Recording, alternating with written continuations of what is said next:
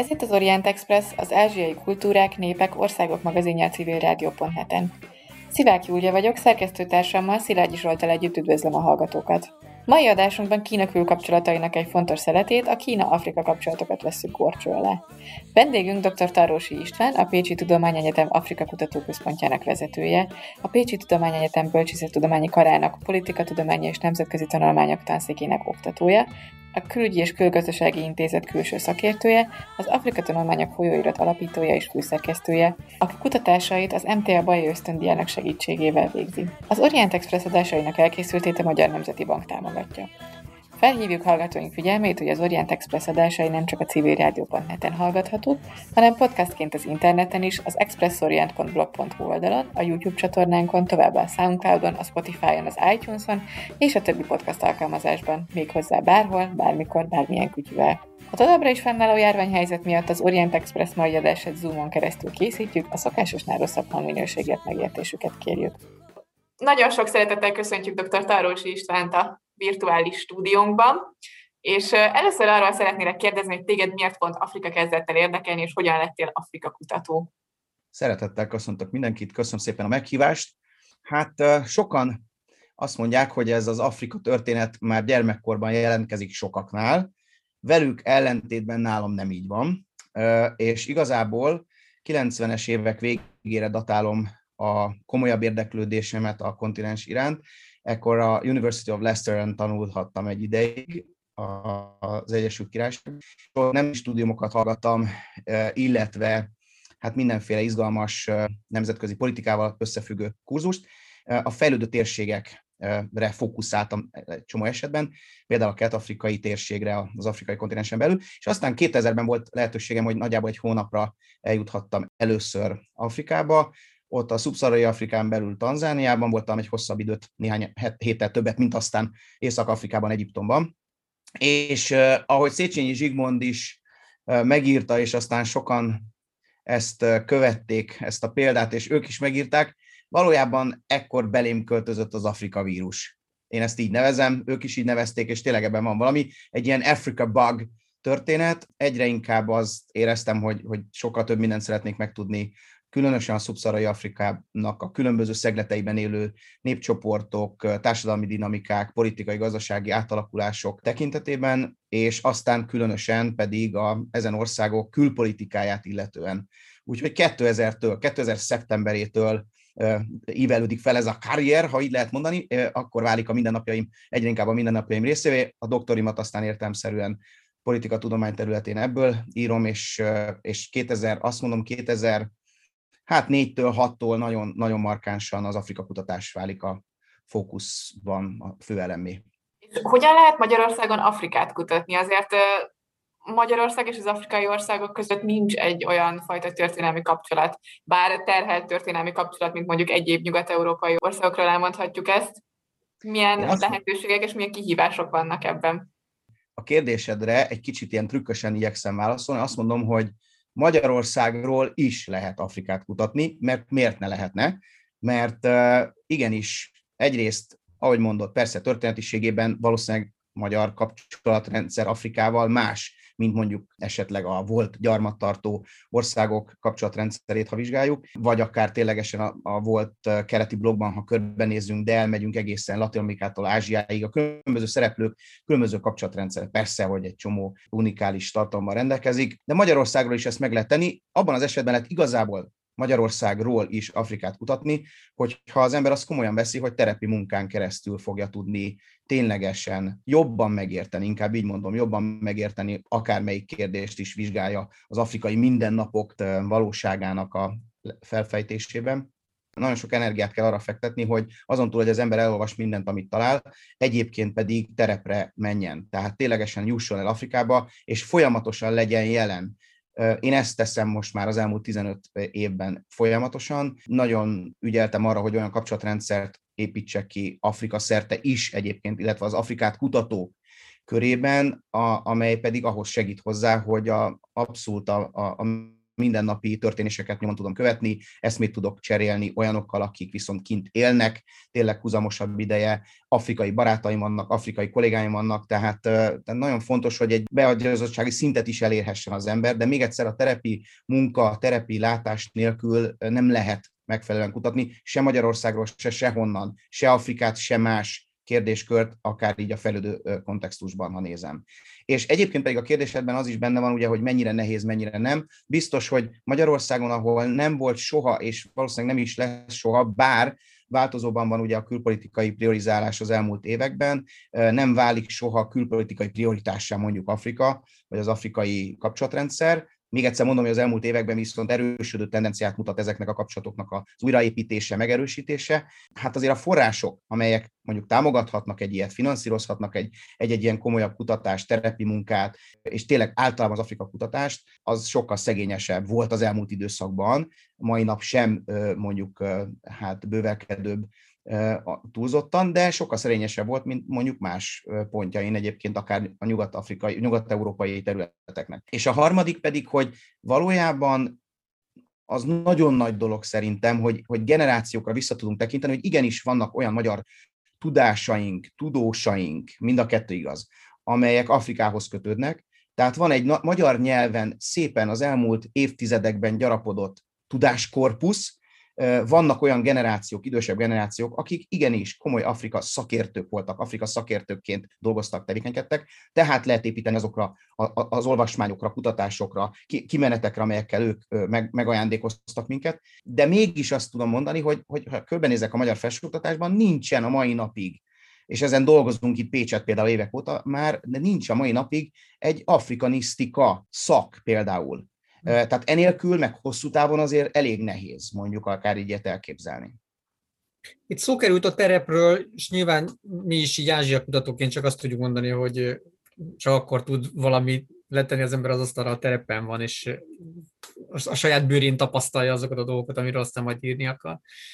Azt szeretném kérdezni, mennyire, mennyire lehet terepre menni, mennyire lehet kutatni, mennyire probléma ez? Nyilván ha azt mondjuk, hogy Afrika az egy hatalmas kontinens, és nyilván országok tekintetében külön-külön lehetne erről beszélni, de hogy alapvetően Európából indulva kutatóként az ember hogy tud terepre menni Afrikában? Az biztos, hogy kell egy nagyon határozott merészséggel rendelkezni, tehát én emlékszem, hogy hogyan építettem fel az első néhány ilyen kutató utat, mindent alávetni annak, hogy megszerezhetők legyenek a források, a kapcsolatok, és, és nagyon kell találni olyan helyi kontaktot, akivel egyébként kialakul egy bizalmi kapcsolatrendszer. És egyébként a bizalom kérdése borzasztó fontos lesz ezekben a terepi munkákban is, hogyan lehet elnyerni a helyi embereknek a bizalmát, és ténylegesen hogyan kell ezt megszolgálni, és, és ténylegesen megköszönni. Nem lehet kijátszani ezt a bizalmat szerintem, nagyon korrektül kell tudni viselkedni. Ahhoz pedig, hogy elérhető legyen egyébként az a helyi kontextus, amit aztán jobban meg akar érteni az ember a, a kutatással és a vizsgálattal, ahhoz tényleg szükséges akár a helyi research assistant, tehát ténylegesen legyen olyan egyébként akár szakavatott az ottani egyetemi kapcsolatrendszerből például, az ottani kutatói kapcsolatrendszerből, mert, mert nem szabad lesajnálni ezeket az afrikai területeket. Itt sem, hát nagyon komoly egyetemi kapcsolatokkal és tudásokkal vannak felvértezve bizonyos országok, bizonyos intézményei, tehát igenis meg lehet találni azokat a, a helyi kollégákat, akik tudják segíteni aztán ezeknek a kutatásoknak a kivitelezését. De a merészség az szerintem az első, akár a kérdések megfogalmazásában is, akár pedig abban, hogy igenis még egyszer mindent alávetni annak, hogy, hogy össze lehessen hozni egy ilyen utat. Világos módon én például nem kutatok olyan kérdéseket, vagy nem foglalkozom olyan terepi problémákkal, amelyek mondjuk háborúzónákban zajlanak, és nem megyek háborúzónákba, ezt azért szeretném jelezni, de bármikor alakulhat, és ez is egy érdekes dolog, Szubszarra különböző szegleteiben is voltak ilyen eseményeim nekem is, bármikor alakulhat egy olyan helyzet, ami más, mint egyébként, ami megszokott kontextusunkban, és akár annyira veszélyessé tud válni, amelyre nem biztos, hogy fel tudok készülni, még akkor sem egyébként, hogyha velem van a helyi barátom, a helyi emberem. Ilyen értelemben. Emberem, ugye embereink egymásnak, tehát hogy tényleg akikkel együtt dolgozunk. Például Úgy, micsoda? Hogy, Bocsánat, hogy belekérdezek, csak hogyha már egy ilyen magas labda van, akkor muszáj belekérdeznem, hogy mi is, miről is van szó konkrétan. Hát volt, volt az egyik út alkalmával 2008-ban Gambiában volt egy, egy rövidebb, nagyon izgalmas, nagyon, nagyon egyébként mélyrefúró terepi munkánk, és Kalmár Lajos fotós barátom kísért ezen az úton, profi fotósként örökített meg egy csomó olyan történést, ami, amiből aztán tudtunk tovább táplálkozni, és ott megismerkedtünk már rögtön az első napon halász fiúkkal, akik azt mondták, hogy mielőtt elmegyünk, hát természetesen együtt el kell költenünk egy, egy nagyon komoly halvacsorát. Ez a vörös csattogó halból állt egyébként, Red Snapper névre hallgat angol nyelven, és ez egy fantasztikus, finom húsú egyébként, csodálatos hal, Na ezt megvettük közösen az elutazás előtti éjszakán, a, vagy e, estén ugye a piacon, és elkezdtük ezt megsütni a, a sötétben a parton. És egyszer csak megjelent egy ilyen 20 emberből álló különítmény, fegyveresek, hogy akkor mi most azonnal igazoljuk magunkat, meg mi a figyfenét csinálunk itt. És hát mondták a helyi barátok, velünk volt egyébként a konzulnak a, a, az asszisztense, a gambiai főkurátora a Nemzeti Múzeumnak, történész kollégák, helyi emberek és a halász srácok, akik lehet, hogy egyébként ott hát mást is egyébként elszivogattak, mint mondjuk cigaretta, tehát volt egy-két ilyen plusz tartalom is egyébként ott a parton, kattogott a vakú, ami nagyon furcsa volt, ugye, hát a sötétben, és akkor ezek a fegyveres emberek elővettek minket, hogy mit csinálunk, mert hogy, hogy, hogy nem tudjuk, hogy a közelben van az elnöknek az egyik palotája, vagy épülete, és hogy mi biztos kémek vagyunk. Úgyhogy elvittek egy három és fél órás kihallgatásra, amelynek voltak olyan pillanatai, amikor nagyon-nagyon nagyon felfokozódott a hangulat, mert ugye a helyi emberek minket akartak védeni, tehát elkezdtek egymással üvöltözni, és aztán egy ponton elő kellett vennem, hogy a Genfi konvenció szerint azért milyen jogaim vannak.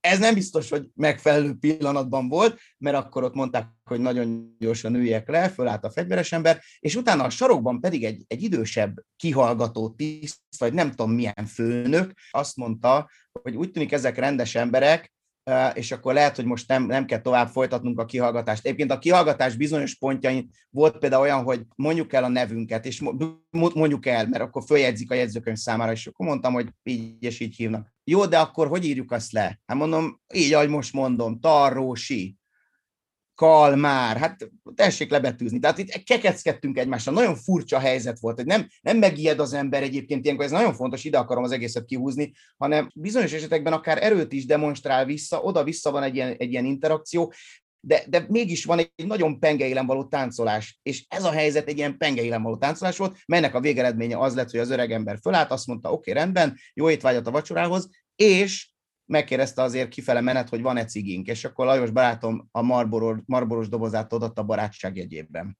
Amikor én, amikor én azt kérdeztem, hogy hogy lehet terepre menni, akkor én arra is gondoltam, hogy ugye hogy fogadják a külföldi kutatót, és hogy mondjuk az adminisztráció, a helyi adminisztráció mit szól ahhoz, hogy valaki eljön akárhonnan a világból, és különböző kérdéseket tesz föl. A kérdésem az, arra vonatkozik, hogy mondjuk az elmúlt 10-15 évben ez változott-e, vagy az elmúlt 20 évben ez változott-e, vagy ugyanolyan nehéz, mint amilyen mondjuk 20-30 évvel ezelőtt volt? Nem, én azt, azt hiszem, teljesen jogos, hogy a kérdésnek ezen részére, és köszönjük, hogy pontosítod, is fókuszáljunk, vagy erről is beszéljünk, mert egyre inkább professzionalizálódik egyébként azon az oldalon is, ezeknek az igényeknek, kéréseknek a fogadása és menedzsmentje. Példának mondom, Ruandában voltak ilyen munkáink, és aztán pedig az egyik volt doktoranduszomnak, Bagi Juditnak egy hosszabb terepi munkája, rendesen, hivatalosan bejelentkezni az aktuális minisztériumban, megkérni a kutatási engedélyt, amely ugye rögtön feltételez egy kinti valamilyen affiliációt, azt ugyebár a Ruandai Egyetemnek az adott intézete megadta, be kell fizetni a megfelelő díjat, amivel ezt megadják, és aztán pedig megérkezik a papír, hogy természetesen fogadunk szeretettel és csinálhatod, és még egyszer, onnantól kezdve pedig a kutatási etika vezéreli az ember kezét végig, értelemszerűen, de ezek az adminisztrációs történetek, ezek egyre több helyen, egyre profibban működnek, egyébként nem is olyan hosszú idő lefolyást tekintve. thank you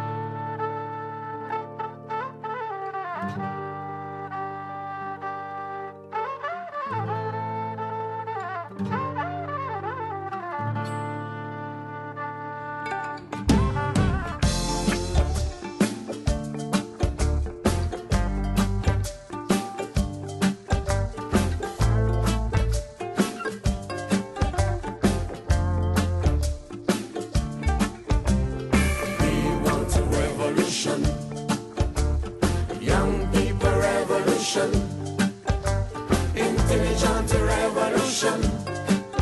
Must be African education. We want a revolution. Young people revolution.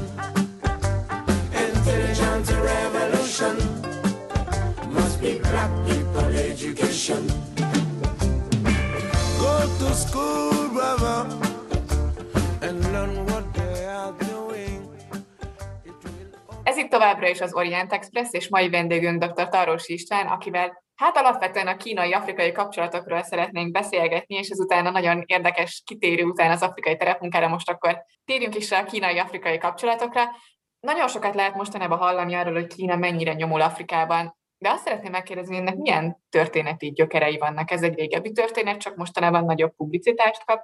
Mostanában igazán nagy publicitást kap, és azt mondom, hogy az elmúlt 20 évben kimondottan komoly publicitást kap, de egyébként, hogyha történetiségében nézzük, akkor biztos, hogy a népi Kína megalakulásától egyértelműen egy építkezést látunk Kína oldaláról az afrikai kapcsolatokban. Ugye ez 1949-ig, ha visszamegyünk, világos módon egy folyamatos és következetes építkezés ez. Tehát akkor, amikor tényleg így messziről rátekintünk erre a kérdéskörre, akkor nem csak a tengi nyitástól kell ezt igazából megnézzük, és nem csak a 2000-es években elindított fokák csúcs találkozó diplomáciától kell ezt nézzük, hanem tényleg a népi Kína megalakulásától. És ott egyértelműen látjuk azt, hogy, hogy tényleg a maui törekvés az világosan arról szól, hogy, hogy igenis a nemzetközi elfogadottságában rövid távon már eredményeket érhessen el Kína, különösen pláne a, a, a Szovjetunióval szemben is. Tehát, hogy egy nagyon érdekes nemzetközi dinamikában próbál Kína egyébként ilyen építkezést végrehajtani, és igenis fontos lesz, hogy 71-re eléri, 70-71-re eléri azt a fajta támogatottságot Afrikából, amely aztán hozzásegíti ahhoz, hogy az ENSZ BT-ben kiüti Tajvant, és egyébként megszerzi az állandó széket. De emellett egy csomó egyéb dolog történik, és hogyha az egésznek a történetiségét nézzük, akkor pedig azt halljuk a, a kínai kommunikációban még a mai napon is, illetve ha megnézzük az összes kínai Afrikával szemben, vagy Afrikáról egyébként kiadott kommunikációt, kommunikét, mindenféle hivatalos megnyilvánulást, sok esetben visszanyúlik egészen a 15. századig ez a fajta diskurzus. Tehát a 15. század elején, ez ténylegesen az 1410-es évek, 20-as évek legeleje, az behivatkozásra kerül. Ekkor is Zheng He admirális, az, akit elküld az akkori Ming császár, megjelenik a kelet-afrikai partok mentén is. Mert hogy egy csomó utat ugye lebonyolít ekkoriban a, az akkori Ming császár Jungle megbízásából, és mindenféle diplomáciai manővert hajt végre eljut a kelet-afrikai partokra is, egyébként nagyjából 70 évvel megelőzi az első európaiakat, Vasco da Gamáékat, például ezen a Suaheli partvidéken is. Ez mindig behivatkozásra kerül, mert ezzel azt akarja demonstrálni Kína, mondjuk a mai napon is, hogy mennyire hosszú távra, hosszú gyökérre rendelkező nagy barátságra nyúlik vissza egyébként az afrikai kapcsolatrendszere, ami hát nem igaz, mert egyébként ezt követően változások vannak az udvarban, ugye a következő Ming császár már nem úgy gondolkodik, mint elődje, tehát egy sokkal inkább saját magára koncentráló külpolitikát folytat, tehát nem folytatják igazából ezeket az építkezéseket akár más kontinenseken, Ugye látjuk, hogy ez a bezárkózó, kitárulkozó kínai külpolitika váltakozik azért az évszázadok során, de mégis egy jó hivatkozási pont egyébként, hogy mennyire hosszú ugye ez a, ez a kapcsolatrendszer. Évszázadokon keresztül igazából nincs dinamikája, és aztán pedig eljutunk még egyszer oda, hogy a népi Kína megalakulását követően ez felpörög. Különösen vannak események, amelyek további löketet adnak, vagy további kontextuális kapcsolódásokat adnak, ilyen ugye a Bandungi konferencia 55-ben, és, és ettől kezdve egy, egy szisztematikus építkezést látunk. Kína jelen lesz, jelenség lesz egyébként Afrika különböző pontjain, infrastruktúrális beruházásokat vállal fel, Egyébként aztán a függetlenségi mozgalmakat nagyon sok pontján az afrikai kontinensnek támogatni fogja, az apartheid ellenességben és egy csomó egyéb, még egyszer függetlenségi perspektívában kvázi támogatóként jelen van, és természetesen mindenféle gazdasági és egyéb kereskedelmi történeteket valósít meg. E, engem ezek a függetlenési mozgalmak is érdekelnének, mert ugye a gazdasági nyomulásról mostanában azért nagyon sokat beszélünk, nyilván ez egy új típusú, a mostani Kínához ille, ambícióihoz illeszkedő, illeszkedő gazdasági nyomulás, de mondjuk ez az ideológia, amit az előbb így említettél, és a, az a, az USA felé fordulás, vagy a Szovjetuniótól való elfordulás, az összefügghet-e ezekkel a függetlenedési mozgalmakkal, vagy ez teljesen független ettől, illetve hogy milyen módon támogatták ezeket a mozgalmakat? Hát egyfelől, ha megnézzük, hogy melyek voltak mondjuk a, az 50-es évektől, így a 70-es évek végéig elsősorban ezt nézve, azok az afrikai országok, amelyeket leginkább Kína támogatott, barátjának tekintett, egyébként akár ilyen ideológiai tekintetben is, ott azért megtaláljuk azokat, amelyek köztük például az akkori Tanzánia, ugye itt arról beszélünk, hogy a 60-as évek elején jut el oda egyébként ez a terület, ez a, a kontinensen elterülő területet, ha nézzük, akkor a, a tanganyikai terület, tehát volt Tanganyika, ugye ez a kelet-német-Afrika, aztán pedig brit területté válik, és onnan válik függetlenné. 61-ben lesz független, és utána pedig a Zanzibári szigetvilág válik függetlenné 63-ban, és ez a kettő egyesül, ebből lesz 64-ben egy Egyesült Tanzániai Köztársaság. Most például Tanzánia, de beszélhetünk akár Etiópia tekintetében is, és Zambia tekintetében is másokról, aztán később Zimbabwe tekintetében különösen. Tehát végig így a kelet-afrikai partok mentén, ha maradunk, akkor bizony látjuk azt, hogy ezek közül az országok közül sokan egy olyan gazdasági építkezést próbáltak végrehajtani, amelyek modellszerűen, gondolkodását tekintve, ideológiáját tekintve tudott találkozni azzal, amit egyébként Kína próbált megvalósítani. Sőt, ezt a mai napig is kihúzhatjuk olyan értelemben, hogy ma már azt mondjuk, hogy az a fajta építkezés, amit Kína végrehajtott, az a fajta fejlődés, amelyen egyébként Kína képes volt végigmenni, az az afrikaiak számára példaértékű tud lenni. És lámlám azokban az évtizedekben pedig nagyon sok hasonló ideológiai gyökeret is fel tudtunk térképezni. Tanzániában egyébként ez az Ujama elnevezésű szocializmusban öltött testet, ténylegesen például ilyen értelemben, ha kérdezed, hogy mi, milyen támogatásokat kaphattak ezek az afrikai országok, akkor bizony tréningeket, mondjuk így, jó? Tehát továbbképzéseket. Ezeknek a megfontolásoknak, gazdaságpolitikai és egyéb megfontolásoknak a, a, a tudásátadása történt, tudástranszferje történt. Az egyik ö, első útja egyébként Nyerere elnöknek, aki például azt az Egyesült Tanzániát vezette, az rögtön Pekingbe irányult, és, és nagyon szoros volt egyébként a kapcsolat a két ország között. Mai napig az egyik fő befektetési területe, fő tényleg szövetségesi területe egyébként Kínának például a térségben az Tanzánia. Tehát egyfelől egy ilyen ténylegesen tudástranszfer, mondjuk így, másfelől meg valóban kézzelfoghatóan Kína támogatta például az infrastruktúra fejlesztését, már akkor is ezeknek az országoknak.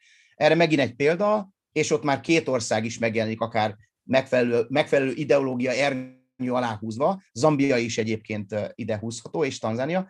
Ekkoriban, ez a 70-es évek eleje, néhány év leforgása alatt Kína megépít egy nagyjából 1860 km hosszú, elképesztő fontos vasútat. És ez az úgynevezett Tanzan, vagy Tazara, Tazara elnevezésű vasút, amely összeköti a zambiai hát részbányák területét, nem leszünk ezen meglepve, a Dar es Salaami kikötővel. A mai napig ez egy fő egyébként közlekedési tengely, és a fejlesztése is lényeges, mert a térségben további leágazások tekintetében az egész térség infrastruktúrális fejlesztéséhez hozzájárul, de hát nem leszünk meglepve, hogy mindenféle ideológiát ide-oda teszünk, azért nem volt lényegtelen Kínának, hogy a rézércet el tudta vinni Zambiából a Dári kikötőn keresztül, és könnyen behajózta aztán Kínába. Viszont nem volt egyáltalán lényegtelen az afrikaiaknak, hogy megszületett ez az első nagyon fontos közlekedési tengely, amelyet világos módon ők is a saját regionális, nemzeti és egyéb építkezéseikhez tudtak használni. És ezen túlmenően volt még egy, egy támogatási dimenzió, az pedig egyébként akár a fegyveres alakulatoknak a, a, a támogatása, harcoló alakulatok támogatása akár kínai oldalról, mind akár financiálisan, mind kiképzésben, mind pedig fegyverekkel. Tehát nagyon-nagyon széles a portfólió ilyen értelemben a támogatások tekintetében. Mindebből a támogatási portfólióból szeretnék kiragadni egy dolgot, ami nagyon megragadta a figyelmemet, ez a vasútépítés, és az, hogy a kínaiaknak mennyire fontos volt, hogy összekössék ugye rézbányát a kikötővel. Na most azért az egy eléggé tipikus ilyen gyarmatosító módszer szokott lenni. Láttunk már ilyet mondjuk Indiában is, hogy például ott épül vasútvonal, ahol fontos, nem tudom, nyersanyagok vannak, és véletlenül pont a kikötőbe tart, ahonnan hát pont Angliába mennek ezek a nyersanyagok. Vannak ilyen vádak Kínával kapcsolatban, hogy gyarmatosítja Afrikát, vagy a kínaiak mit szólnak erre a sztorira? Hajaj, hogy ne, hogy ne lennének, hajaj, hogy ne lennének, és a legnagyobb kritikus hangok természetesen a volt gyarmatosítóktól érkeznek, illetve a nyugati világból, világos Ők módon. tudják, miről hogy- beszélnek, igen. Hát, ők tudják, miről beszélnek, igen. Tehát, hogy, hogy Kína újra gyarmatosítja Afrikát, ugye így hangzik el, és valójában egy második gyarmatosítása, vagy ki tudja már hanyadik, de hogy egy nagy, nagyfokú második gyarmatosítása zajlik az afrikai kontinensnek Kína által. És akkor Kína erre azért mond egy-két dolgot, mindjárt mondom miket, de nagyon érdekes, hogy tényleg össz, jól összekötöd ezt eh, egyébként, Julcsi, mert hogy igazából, ha meggondolok ebben a térségben maradva megint, akkor az első nagy vasúti projektet a britek építették. És ez az Uganda vasút volt. Ezt még egyébként a brit sajtóban úgy nevezték, hogy The Lunatic Express, tehát hogy egy teljesen az őrült vasútvonal, mert át kellett menni hosszú, hosszú száz kilométereken keresztül olyan terepen, amit egyszerűen alig lehetett elgondolni, hogy ott lehet bármit is építeni fizikai értelemben, és erre a vasútépítésre, ez az 1900-as évek legeleje egyébként, erre a vasútépítésre rengeteg szerződött indiai munkást hozott be a nagy tudású brit banda. Egyébként ugye a vasútépítés is azt a célt szolgálta elméletileg, meg gyakorlatilag is, hogy ténylegesen a belső területeket is bekösse, és nyersanyagok ellátását tekintve, háttérországot tekintve, stb. világos módon a gyarmatosítót segítse, és minél könnyebben tudja menedzselni egyébként ilyen értelemben a, a, a most már nagyra nőtt makrorégiót.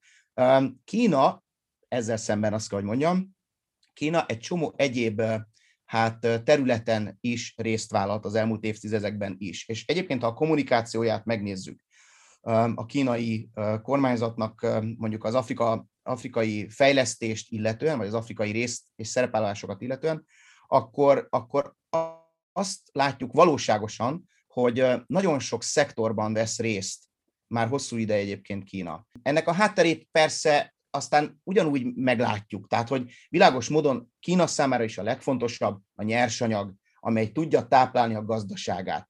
Tehát ne legyenek illúzióink, ez, ez, ez nem csak Kínát fogja jellemezni, hanem az amerikai Egyesült Államokat is, az európaiakat is, bárkit. Egyszerűen óriási, borzasztó gazdag nyersanyagkincsekben az egyik leggazdagabb makrorégiója a világnak az afrikai kontinens. A kérdés az, hogy ezen túlmenően mi van még.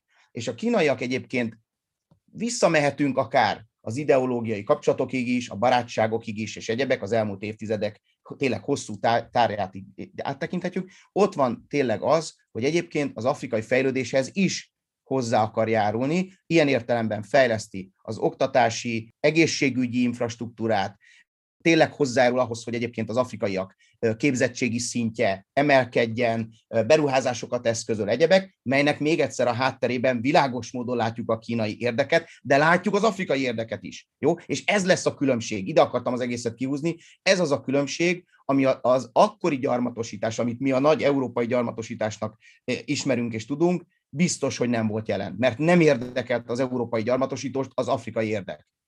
És én azt hiszem, hogy ez nem csak a kínai ö, szuperkommunikáció szintjén van ilyen nagyon szépen megfogalmazva, hanem valóságban jelen van. Tudja jól egyébként Kína, hogy, hogy a hosszú távú építkezésben, stratégiai értelemben igenis neki is kell. Ez egy ilyen konfuciánus megközelítés, kvázi egy ilyen reciprocitási kérdés. Ott van benne a konfuciuszi ö, felfogásban egyébként, amit komolyan vesz Kína hosszú évszázadok óta, hogy amit, valamit elveszek, valamit vissza kell adnom. Annak érdekében, hogy ez a barátság és ez a kapcsolatrendszer, ez hosszú távon tényleg működhessen. Meg hát talán arról is szó van, hogy amit itt nyugaton kevésbé értünk, vagy nehezen tanulunk, hogy a kínaiak nagyon-nagyon hosszú távon gondolkodnak. Tehát egy, egy korábbi gyarmatosító mentalitás az az volt, hogy gyorsan vigyük, amit lehet, fogjuk és vigyük, építsünk vasutat, hogy messzebbről is tudjuk vinni a cuccot. Kína pedig abban gondolkodik, hogy ha ő ott megveti a lábát és jelen van, akkor évtizedek, akár évszázadok múlva is jelen lehet, és ez a kapcsolat ez ez gyümölcsöző lehet nekik is természetesen, hiszen nagyon pragmatikusan gondolkodnak ezzel kapcsolatban. Nagyon jól mondod, Zsolt, és teljesen egyetértek veled, teljesen egyetértek veled. Igen, ez a fajta hosszú távú stratégiai gondolkodás nagyon hosszú ideje jellemzi egyébként Kínát, vagy Kína egyik fontos külpolitikai jegye ilyen értelemben, és pont ezért igenis vállalja azt Kína, ami azzal jár, hogy ezt a kapcsolatot fenn lehessen jól tartani. A, a másik oldal lesz mindig számomra érdekes, és az elmúlt években ezt néztem e- egyébként sokszor, hogy az afrikai oldal, hogy hogyan, hogyan értelmezi mindezt, és hogy képes-e felerősödni, felnőni, amit az irodalom úgy hív, hogy az afrikai ágens, tehát tényleg az a döntéshozatali képesség, kormányzati és egyéb döntéshozatali képesség, amely eldönti, hogy akkor ezt a kínai ajánlatot, vagy egyébként az új, újra gondolt francia ajánlatot, vagy az újra gondolt amerikai ajánlatot, vagy ne talán egy magyar ajánlatot vegyen inkább magához, és akkor vele együtt dolgozzon. És sok esetben mondja az afrikai oldal, hogy igenis a kínaiak értik őket. Ez borzasztó fontos. Mert a kínaiak meg akarják érteni az afrikaiakat, hát hiszen a hosszú távú stratégiai gondolkodás nélkülözhetetlen eleme ez. Amit most mondtál, arra az, az alapján az jutott eszembe, hogy Kína megjelenése és a jelenlét erősödése az, az jelent egyfajta versenyhelyzetet is, ugye a régi gyarmatosítóknak, vagy Európának, vagy Amerikának nevezzük bárhogy a másik oldalt. Ezt, a, ezt az afrikaiak, vagy az egyes afrikai országok ezt ki tudják-e használni, és hogy tudatosan alkalmazzák-e, vagy használják ezt?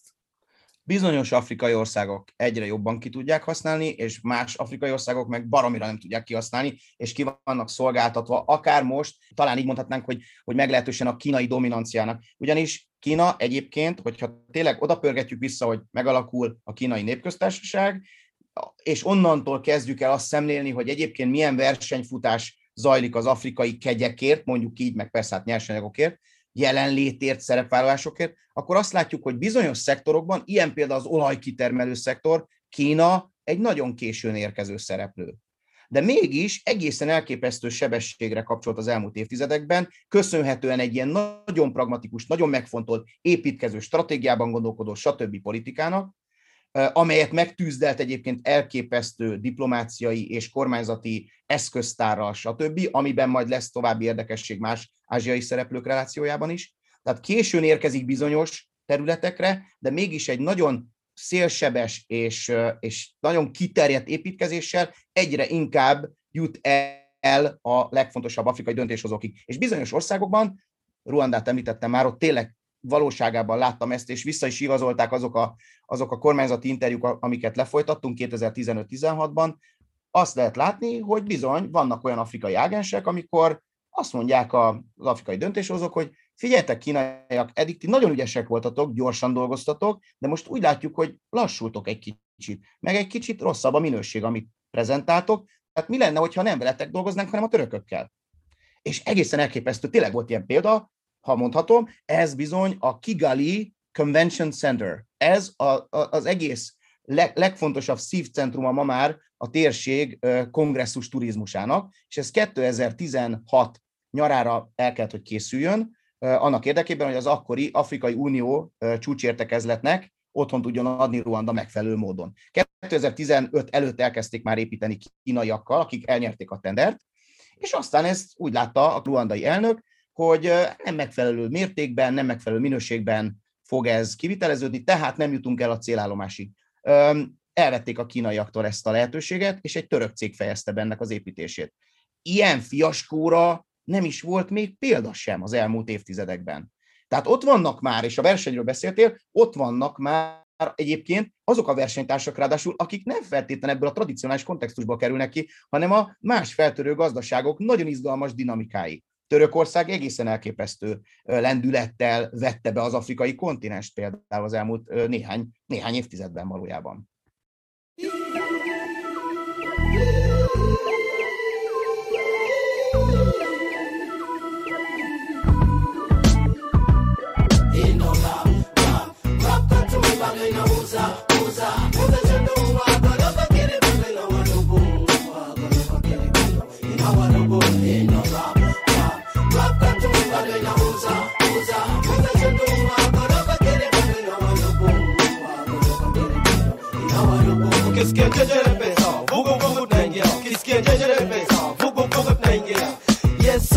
Sha mikoko nyomi ngazi sha tena kuegesha ili ni chama mneli peke zipungui muulize koko neli usijaribu kufata hizi nyayo utapinda shayo watu wa timing timing watu pigi miayo step by step tap tap share begi imeubada jino kwa jino za kisigino. Kuna kwa kutumia mic soka kikapu wino Attention please, Ku- kunako masheken kituten tuten, Ronaldinho ndo team captain.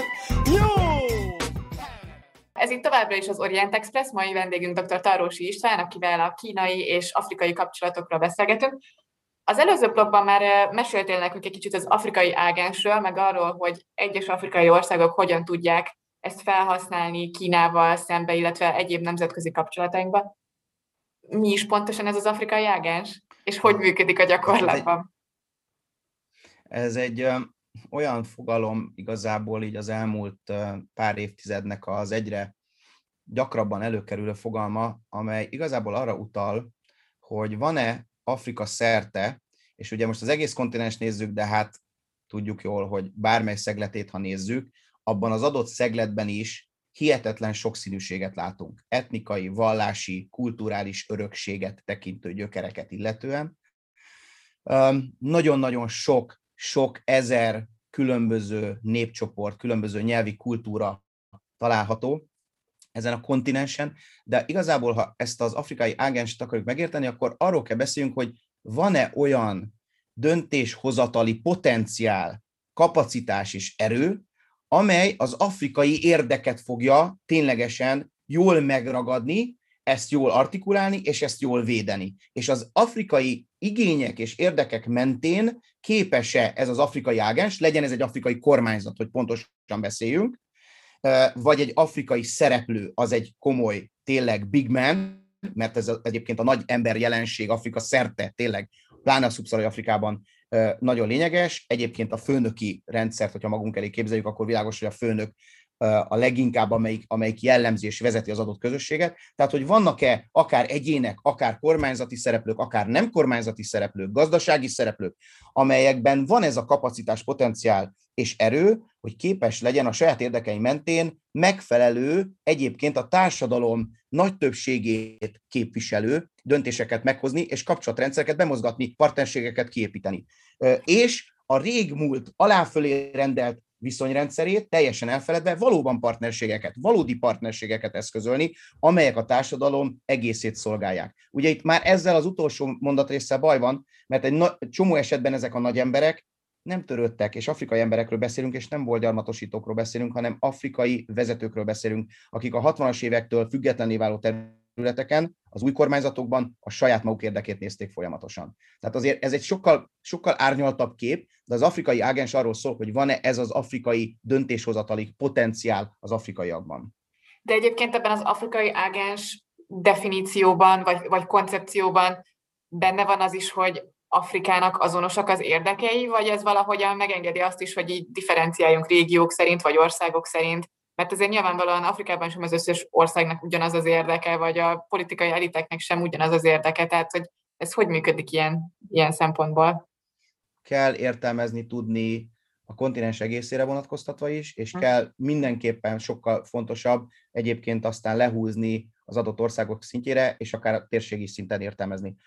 Azért fontos a kontinens egésze, mert világos módon egyébként a függetlenségi törekvések mögött ott volt egy nagyon komoly összafrikai ideológia, ez a pánafrikanizmus volt, ami a mai napig egyébként érezteti hatását. Tehát ha belegondoltak az Afrikai Unió szervezetébe, az pontosan ezt a, ezt a kontinens egészére kihúzott integratív keretet jelöli meg, amelynek a gyökerei visszatekintenek évszázadokat egyébként, de a leg, legutolsó évszázadot biztosan érdemes eh, átnézni, amikor a pánafrikanista kongresszusok, a pánafrikanista eh, egyébként eh, mindenféle elvárások testet töltöttek. És ez arról szól valóban, hogy aki Afrika földjén született, mindegy, hogy hol, az afrikai, az afrikai anyaföld fogja determinálni, és az ahhoz való kötődés az, hogy afrikai, ez az afrikai kulturális gyökér, és igenis, ilyen értelemben mindegy, hogy hol vagyunk, akkor is afrikaiak vagyunk, ez az egyik. A másik pedig borzasztó nagy különbségek vannak régiók szerint, és meg kell nézni azt, hogy egyébként az adott nemzeti szinten ez az afrikai ágens kormányzati értelemben képes-e képviselni az adott nemzetet, az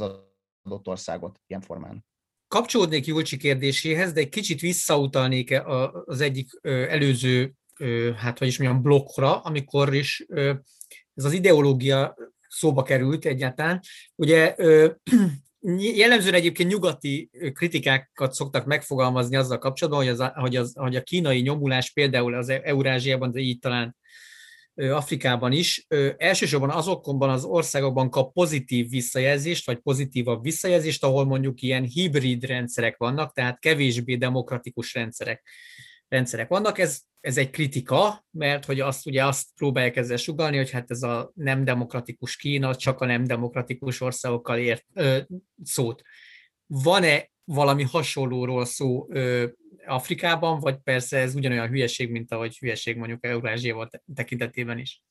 Hát én azt hiszem, hogy ez ugyanolyan, mert hogy azért nem lehet, nem lehet egy csőbe behúzni ezt az egész afrikai kontinens, ilyen értelemben biztosan nem. Egyrészt a, a, a tényleg az államszervezésnek a, a, a különböző történetiségét, ha nézzük Nyugat-Afrika különböző pontjain, Kelet-Afrika, Dél-Afrika térségében nagyon különböző történeteket látunk, akkor csak a 20. századot, ha szemléljük, látjuk azt, hogy vannak, akik a függetlenedésük alkalmával, független és elnyerve inkább a nyugati világhoz húznak, ott építenek partnerségeket, látjuk, vannak olyanok, akik inkább egyébként a keleti blokkal szövetkeznek kö- kö- közelebbi relációban, vannak, akik sokkal komolyabban veszik ezt az egész el nem kötelezettséget, és így tovább. Tehát nagyon, nagyon sok különböző politikai megfontolást is látunk.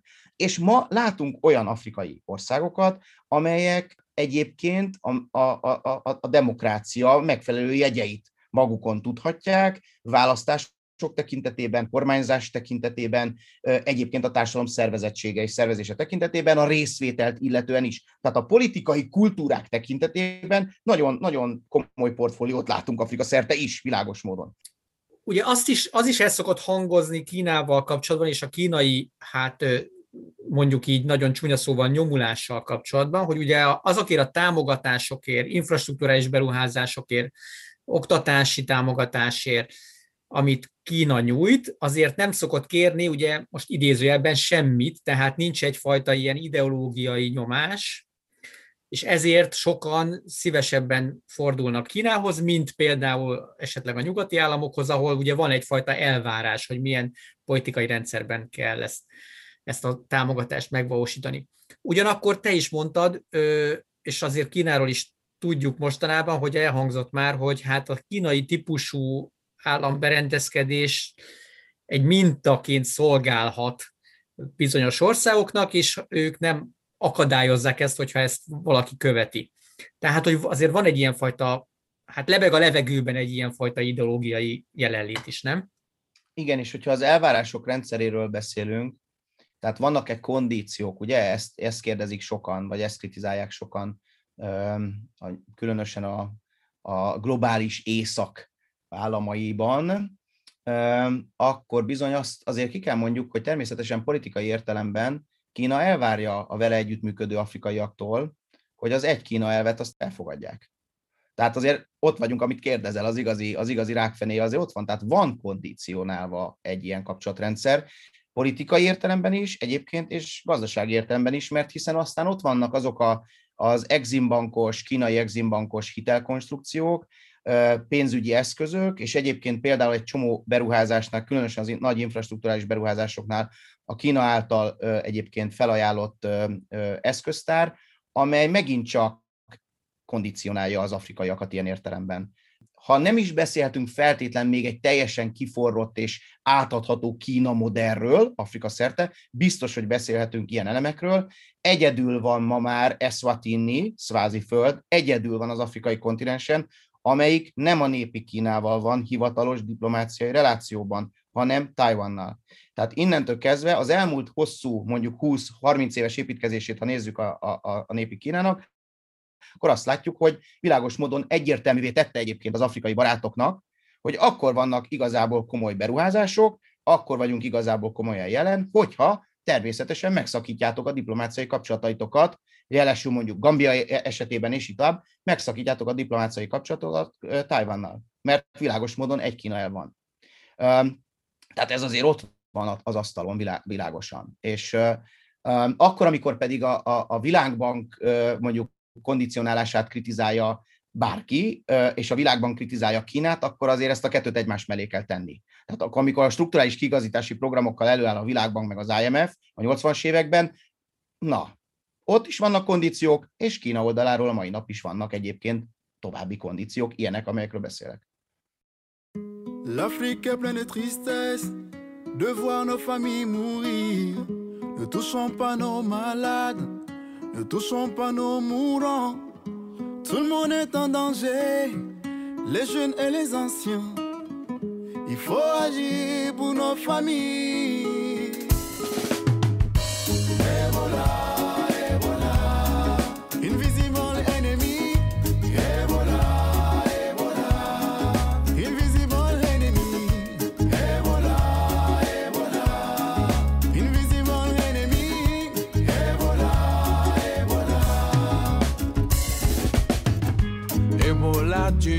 Es notre ennemi. Si vous vous sentez malade, les docteurs vont vous aider. Je vous rassure, les docteurs vont vous aider. Il y a de l'espoir d'arrêter Ebola. Et confiance docteurs. Ez itt továbbra is az Orient Express a civilrádió.net-en, mai vendégünk dr. Tarosi István, akivel egész eddig a kínai-afrikai kapcsolatokról beszélgettünk, de tudom, hogy István sokat foglalkozik egyéb ázsiai országok Afrika kapcsolataival is, úgyhogy most erről szeretném kérdezni, mi a helyzet mondjuk Tájföld és Afrika kapcsolataival, Indonézia és Afrika kapcsolataival? Hát nagyon érdekes szerintem azt megvizsgálni a tényleg az elmúlt években kimondottan Kína fókuszú ázsiai szerepvállalások mekkora, mekkora kört fednek le egyébként.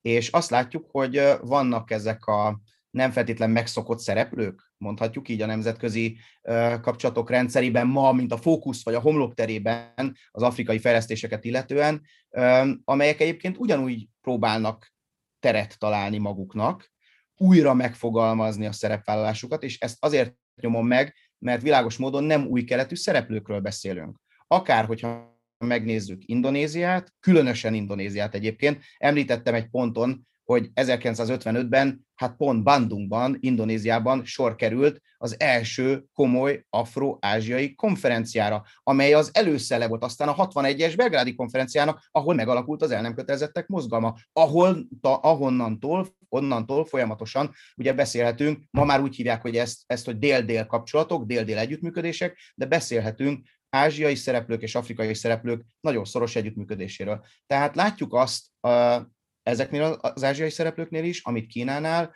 megpróbálnak teret találni maguknak, helyet találni maguknak, hogy újból egyébként szerepet vállaljanak különböző afrikai fejlesztésekben, és miközben ezt teszik, világos módon egy nagyon pragmatikus külpolitikát képviselnek, amelyben ott van az, hogy igenis az afrikai piacon a termékeikkel meg akarnak jelenni, beruházásokkal meg akarnak jelenni, és így tovább. Tehát a háttérben egy ilyen építkező Indonéziát látunk, egy ilyen egyébként újból kitárulkozó táj, táj, táj elképzelést látunk. Ennél, ennél az esetnél például az elmúlt 15 év érdekes, mert a táj kormányzat megfogalmazott egy olyan uh, look west politikát, ami nekik ugye nyugatra tekintés, és ennek keretében például hogyan lehet újra fogalmazni, vagy, vagy megfogalmazni különböző afrikai szereplőkkel az együttműködéseket. És az együttműködésekben pontosan ugyanazokat a, az eszközöket látjuk, ugyanazokat a megközelítéseket látjuk, mint amit egyébként Kína esetében tudunk elmondani. És mindezeknek a hátterében látunk egy nagyon érdekes ázsiai szereplőt, ez Japán, pontosan azért, mert Japán az, amelyik egyébként a 90-es években elindít egy olyan folyamatot, amely aztán valójában egy teljesen mintaértékű, példaértékű és követendő folyamatnak bizonyul. Ez az úgynevezett TICAD folyamat, ez a Tokyo International Conference on African Development névre hallgató csúcs találkozó, és a TICAD folyamat lesz példája, alapja annak, amit aztán Kína 2000-től a saját képére formál, aztán később a 2000-es évek első évtizedének második felétől India a saját képére próbál fordítani, aztán ugyanúgy ott van egyébként a szingapúri Afrika csúcs találkozó, és az összes többi ázsiai szereplő, Korea-Afrika fórum és így tovább, akik ugyanazokat az eszközöket, amelyeket most Kína már nagyon sikerrel használ az afrikai építkezésben, a piacszerzésben, a gazdasági kereskedelmi kapcsolatok intenzívebb tételében, maga képére formálva ugyanúgy bevet. Nagyon érdekes az is, hogy mindezeknek az ázsiai szereplőknek a nyomulása mondjuk így, vagy újra nyomulása, és egyébként különösen persze Kínának a nagyon határozott és sikeres nyomulása, például az Amerikai Egyesült Államokat is arra késztette, hogy 2014-ben megszervezzen egy olyan csúcs találkozót, ami hát soha, soha nem csinált azt megelőzően. Washingtonban hívta akkori Obama elnök az afrikai államférfiak, államvezetők nagy többségét egy csú- csúcs találkozóra. Ilyenre nem került sor, volt mindig amerikai, afrikai üzletember találkozó, de az, hogy legmagasabb szintű államférfi találkozó legyen, úgy, mint amit a kínaiak csinálnak három évente, vagy az indiaiak, vagy a koreaiak, és itt tovább, olyanra nem került sor például az amerikai diplomáciában. Tehát nagyon izgalmas, hogy ezek az egyéb ázsiai szereplők is hasonló dolgokat tesznek, mint a kínaiak, és persze ott vannak azok az unikális egyéb tartalmak. Korea esetében például találkoztam a K-pop-pal Afrikában is. Ugye ez a koreai populáris zene, és pont a, az Afrikai Unió székhelyén voltam, ez Addis Abebában van, Etiópia fővárosában, és ott volt egy koreai mentőautó, kvázi egy olyan mentőállomás, egy ilyen mobil mentőállomás, vagy egészségügyi központ, amely járja az afrikai falvakat bizonyos országokban, így Etiópiába is egyébként küldött számos ilyen autót Korea, és akkor, amikor az afrikai falvakba bemegy egy ilyen autó, akkor ezekből az autókból szól a K-pop. Tehát rögtön a zenével is, ráadásul tudva, hogy egyébként az afrikai mindennapi valóságban a zene borzasztó fontos, a közösségnek egyébként egy összekötő eleme, bizony szól a K-pop ezekből az autókból. Azt szeretném kérdezni, hogy jó, hogy ezt mondod, ezt a képapot, mert hogy én kérdeztem volna magamtól is arról, hogy ugye a soft power vagy smart power milyen módon jelenik meg ezekben a kapcsolatban. Ugye itt az infrastruktúrális fejlesztésekről, egyebekről már, már beszéltünk, de azért ez kézzelfekvő kérdés így Ázsiával kapcsolatban, hogy oktatási, tudományos együttműködések, kulturális együttműködések vannak-e, és most nem feltétlenül a, a Konfúciusz intézetekre gondolok, hanem elsősorban más ázsiai szereplők jelenlétére. Igen, borzasztó lényeges, és én is ebbe az irányba húztam volna tovább, ezért is mondtam ezt a K-popot. A koreai példa nagyon jól mutatja, hogy ennek a soft powernek, ennek a puha tartalomnak jelentősége van. Ugye ennek a lényege, tudjuk jól, hogy az, hogy hogyan lehet megnyerni az elméket és a szíveket, ahogyan ugye Joseph Nye professzor, amikor kitalálta ezt a fogalmat, elmesélte, hogyan lehet egyébként a sztorikkal közelebb jutni a, másikhoz, és egyértelműen hatást gyakorolni rá, és a hatásnak az eredménye pedig az, hogy kapcsolat létesül, fokozódik a kereskedelem, és aztán ténylegesen a puhán túl nagyon komoly gazdasági mérőkkel mérhetővé válik ez pragmatikusan. Oké, okay. itt azt látjuk, hogy Kína is, és az összes többi ázsiai szereplő részt vesz a humán erőforrás fejlesztésében Afrika szerte. Az indiaiak például ezt nagyon magasra helyezték az Afrika politikájukban, különösen egyébként, hogy az indiaiak rendelkeznek a legnagyobb és leghosszabb, legmélyebb gyökerű diaszporával, indiai diaszporával az afrikai kontinensen, elsősorban Kelet-Afrika és Dél-Afrika térségeiben található